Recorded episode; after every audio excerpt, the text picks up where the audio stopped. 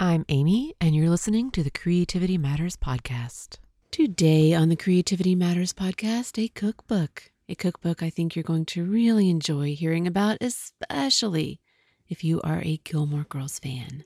Here we go. You're listening to the CMP, a Creativity Matters podcast. Stories of creative journey and a reminder that creativity matters in whatever form it takes for you. Hello, everyone. Welcome to the Creativity Matters podcast. I'm Amy, and this is episode 312 Gilmore Girls Cookbook. And yes, that tells you pretty much exactly what this show is about, but a little bit of intro always to get things started and check in and share a little bit about this journey with you. You're on your journey, I'm on mine, and somewhere in the middle, maybe we can meet. After doing a trio of shows on time, I've been wasting time. Lots of time. Rivers of time is how it feels. And it isn't the only thing I'm doing that seems counterintuitive and somehow self destructive. I don't know, that's a little bit extreme, but I'm watching myself doing things and I see it, and that's good, but I can't seem to stop it. So there is irony in putting out shows on time and then feeling so far from the lines that I drew. The major lines are still there, but that free time line, I am definitely whiling away. Just turning up a salt shaker, just turning it over and watching those grains of salt spill. Just watching, just can't seem to quite yank myself back. And I've had some audio equipment issues. I tried to get this show out already once and have something going on that I can't quite pinpoint. It's been happening on and off for a while and I can't figure it out. And this time I just couldn't go ahead and let it go. So I'm trying again and we will see how it goes. Another weekend, another week, some time spent admiring the hills in front of me as I made my monthly drive, golds and greens, and they are particularly interesting. They're really beautiful, mustard colors, barren hillsides. There's something immense about them as they sprawl ahead of me, and I only see it once a month. I want to just be able to pull over and really zoom in and get a good photo, and it's not really possible. I was listening to podcasts in the car a show on voice from Creative Thursday that was particularly good. I really loved it. I definitely have a thing for the sound of a voice. And yes, I wish I had a resident sound engineer who could give me some help with my own voice.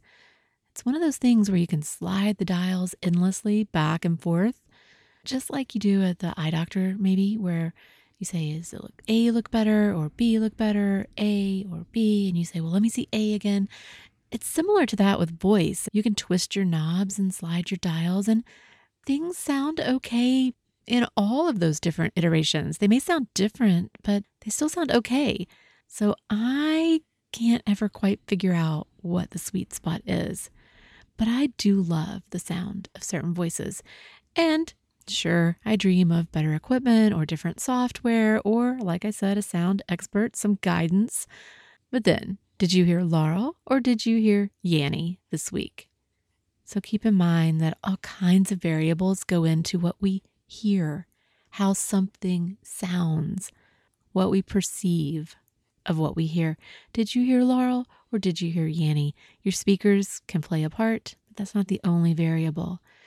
And if you don't know what that means, then Google is your friend and if you hear this months or years from now, it'll probably sound like a very odd reference, but Laurel versus Yanny has been a thing this week. So I listened to a show on voice and then I listened to a podcast, a different podcast, different host with a particularly gritty story, a story of of a childhood that was terrible to contemplate, and that was voice in a different way a totally different way, and an interviewing voice, which was also interesting for me to contemplate. It was a show that caught and held me in the listening, in the storytelling, in the back and forth with that interviewer. I have been struggling to get my walk in. I really have. But I finished the book I had been listening to, and started something else. It's kind of hit or miss what I find available to check out in audio form from the library. And I'm usually doing it last minute because I know I'm about to finish something and I want to have something queued up. And as I was browsing online, I saw reference to something and thought, oh, well, I like that person. And it's not usually the kind of book I would read, but maybe I'll give that a try. I don't tend to read things that are funny. So it is a memoir, a memoir from an actress that I totally love, but the listening experience has surprised me. It's just not the voice that I expect. I know this voice. I know her voice. I know the cadence of her voice. I know the sound. I know the funniness. And yet, hearing her read her own book is not at all what I expected. It's been disorienting. And yet, there have been good, good parts to it as well. Not a bad use of listening time. Parallel to this, in strange ways that things sometimes connect, I guess, parallel to this, I have been binge watching Parenthood.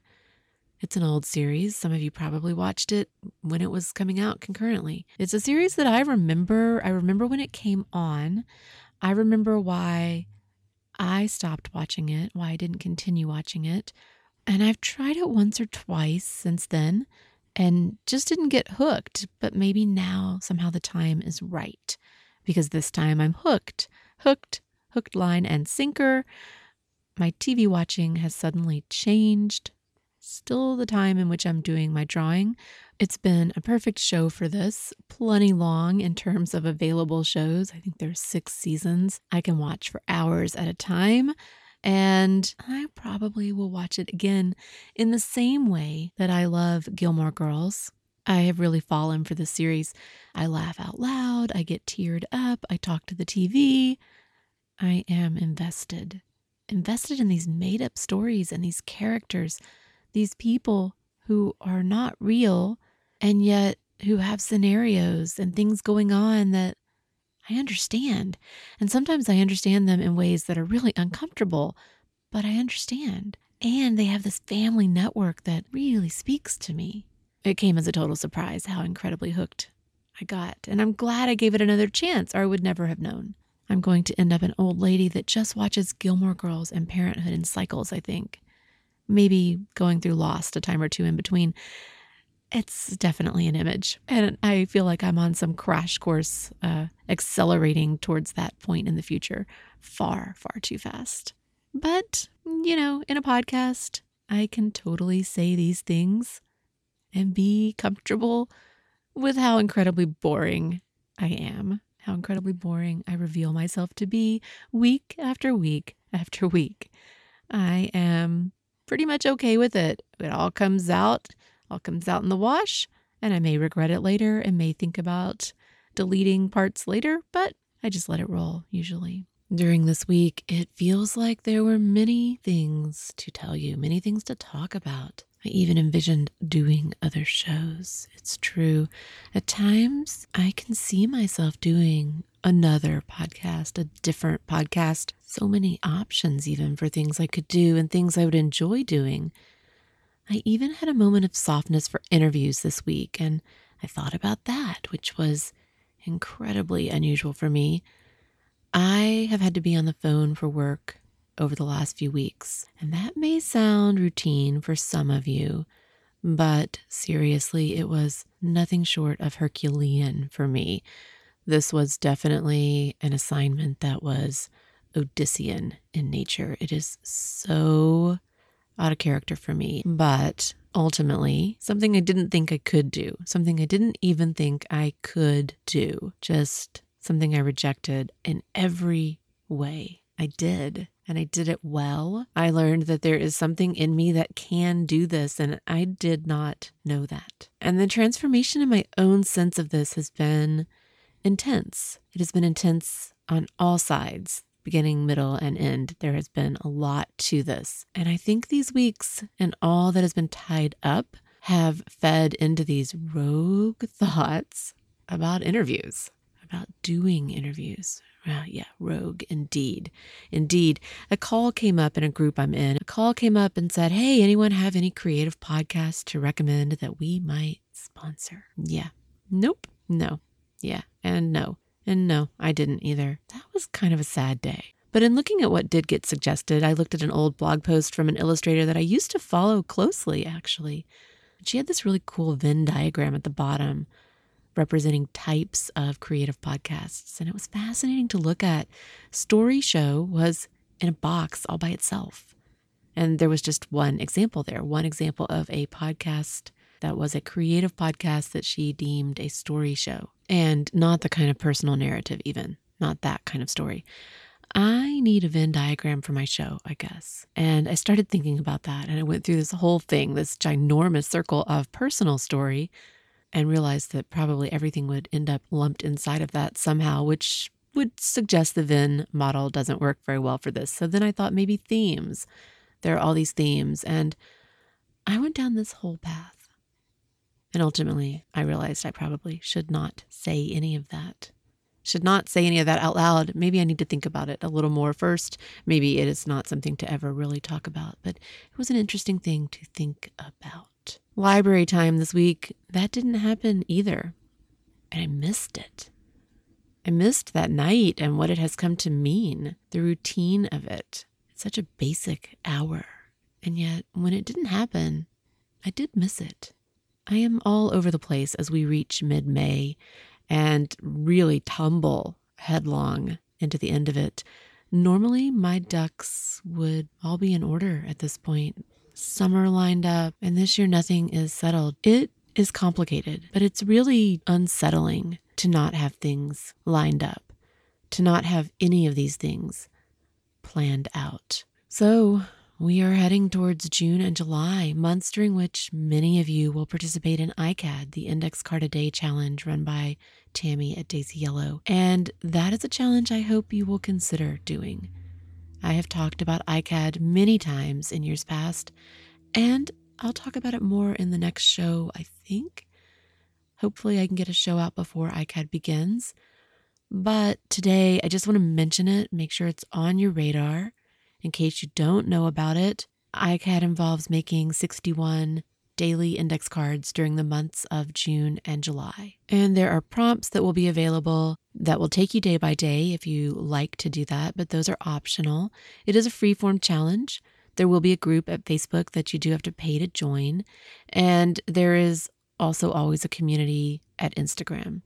So definitely look into it, plan on it, at the minimum, buy your index cards, basic index cards, three by five or four by six. That's all you need. And think about what you might want to do. You don't have to have a theme, you don't have to have a plan, you don't have to have anything predetermined, or you might. You might want to focus on a medium, you might want to have some kind of a series, or you might just want to go day by day and mix things up. It really depends on what your goal is and what you hope to get out of it. So, definitely, I hope you are thinking about that. Now, it has been a long time since I talked about a cookbook. And speaking of which, I read another graphic novel recently that was stunning in concept and in size. I seem to have hit upon a bunch of graphic novels lately that are big, heavy, hard to hold. Definitely, there's a trend. Lighter Than My Shadow by Katie Green is the story of a young girl who was anorexic and then later a binge eater. The true story is beautifully rendered in terms of showing her internal thought processes, what was going on in her head compared to what she was hearing around her. The scribbled cloud of negative internal thought that goes throughout the book is powerful, it's poignant. Definitely, this is not a good intro for a cookbook, but that book came to mind because I did just recently read it. And reading that graphic novel was powerful, an emotional look into something that I think, unless you've lived it, is really hard to understand from the outside. And somehow the graphic novel format gave her story such powerful visual form. It really did. It is a remarkable graphic novel. And like I said, it's big, it's weighty. The time involved in drawing that graphic novel is really something I had to wrap my head around when I looked at all those panels as she told that story, panel by panel by panel. So, completely different cookbooks. Like I said, it's been a while. The last one I talked about was the Huckleberry cookbook. And I think that was probably the last one. And that was back in episode 175, 2015. That show was also the show about the Dear Data Project. So when I saw all that come up on the old show notes page, all I can think is, wow, that must have been a really packed show because I know how much I talked about Dear Data and I really do remember going through that cookbook. So that might be one to go back. It's still a cookbook that I have a fond, fond feeling for. And if you jump forward to 2016, you can catch episode 203, Bon Appetit. Not a cookbook, but a children's book about Julia Child that was fantastic. Also, graphic novel format. So I saw the book I want to talk about today, Eat Like a Gilmore, the unofficial cookbook for fans of Gilmore Girls, on the new bookshelf at the library one night, and I figured I had to take a look because I'm a pretty big fan of Gilmore Girls. Mentioned it before, I've mentioned it many times, I've watched it many times. I didn't really, though, think I would bring it home because I'm not necessarily the cook out of a cookbook type. But I flipped through it that night at the library, and then I did bring it home. And then one day this week, I took it with me in the car for a few minutes before pickup. And I sat and I read the intro and I was fascinated by it. I mean, like drop dead fascinated to realize that there are other people who are crazy about Gilmore Girls, intensely attached to the show, more so even than me. And I mean, I knew that. Part of me knew that on some really, really rational level. I know that. I know there are all kinds of fans out there and people who create wikis for shows and all of this stuff people do for the shows they love. And I'm not there. So I know they're true, true, true diehard fans. But somehow when I talk about how much I love Gilmore Girls, I often feel pretty silly. No one else has ever admitted to me how entangled they are in the show. I don't think I've ever talked to anybody else who also loves the show other than my mom.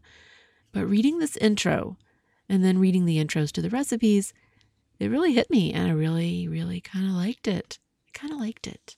Quote, Here I am, more than a decade later, more of a fan than ever. I'm happy I finally found a way to turn my fanaticism into something tangible and something that would connect me with other fans. Boy, has it. After a few months of noodling around in the kitchen, testing the feasibility of this cookbook, I embarked on a simple Kickstarter campaign, hoping to find a few like minded fans of both the show and the food. Literally, overnight, the campaign turned into a whirlwind of press and pledges, which helped me raise far more money than I originally needed. End quote. And that is a quote from Kristi Carlson, who is the editor of this book. And she says, quote, one of the first things I had to figure out was how to address the food Lorelai and Rory eat at home. How would I incorporate the Chinese takeout, the Pop Tarts, the spray cheese, and the pizza? To eat the way Lorelai and Rory eat at home, all you need is a drawer full of takeout menus, a magnet on the fridge with the number for the pizza place, and a convenience store down the street. You don't need a cookbook. End quote. And I think that's an apt quote. Definitely the down to earthness is part of what we love about Lorelai and Rory. So, a cookbook of foods from the Gilmore Girls. What an interesting concept. The book was Kickstarter backed, and there's an odd element of self publishing to it. There's this feel, even though it wasn't self published. There are some things here that I think are certainly related to the Kickstarter tiers. Something about the layout, something in the opening pages, something about the contributors' notes, all of that being in the front rather than in the back. Definitely, I think this is Kickstarter stuff, but it's a really cool cookbook. The book is really nicely done. Beautiful photos, Photos totally in keeping with the feel of the show.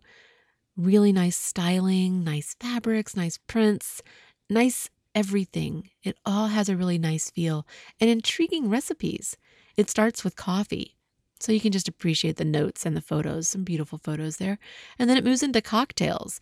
And while I would never have any of the ingredients needed to try these, and I have never tried any of these, it was a fascinating read. It really was. I can see that some people might be a little put off by this being the first chapter even, but it really it's nice. It's a nice intro It gives you a nice sense of how the book works, some really pretty photos. So, for example, you get the birthday girl drink, and at the top of every recipe, there's an icon. So, there's an icon telling you that this one was from Emily's house, and then a summary of when this drink appeared in the storyline, what episode, what the context was. Ingredients and directions are nicely and clearly presented. And then there's a full page photo, beautifully done. This section, it actually made me want to try these drinks. I think I might have to do a reading of the table of contents for the Patreon only show. I won't read everything that's in the book to you, but I want to just talk a little bit about what's here so you know the general categories and the organization. And you'll get your, oh, I love Gilmore Girls moment in, and maybe you'll want to watch the show again. It definitely made me want to do that. So, after the drinks, we move on to breakfast, which is the sit down kind pancakes, French toast, omelets, and cereals. That's the heading for that section. The only thing there I might try would be the very basic coffee cake because I don't make those other kinds of things. But then we move on to the section that is much more in my wheelhouse muffins, rolls, breads, and scones. That is a beautiful section that I'd like to eat my way through. Followed by soups, sauces, and butters, also a good section. Back to back, you've got my foods there.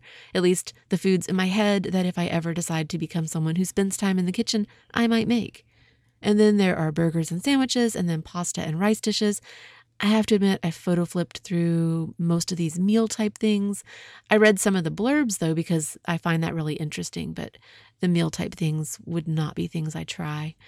And then you hit appetizers and side dishes, followed by meats, seafood, and main dishes. Again, full on food. A chapter I would probably skip, except I might make note of and look closer at that meatloaf recipe. And then you hit cookies, cakes, and ice creams, which for some people would be their favorite chapter.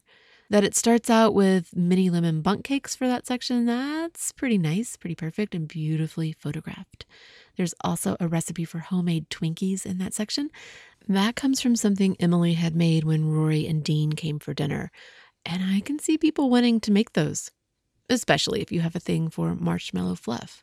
That kind of surprised me, but marshmallow fluff, yep. And this isn't something I would do, as you can guess from all the things I've already said. I wouldn't do this. It would be a very different version of me in some alternative universe. But this is a cookbook I can see, especially if you're a super fan, I can see cooking your way through this cookbook. Maybe accepting the meat dishes or the main courses. For me, that's just not me in any universe. But I was enchanted by some of the recipes and by the fact that food is never something that totally jumped out at me. The food was Sookie, yes. And so there was a lot of food. There were food references and scenes in one kitchen or another. And yes, Luke's diner, true.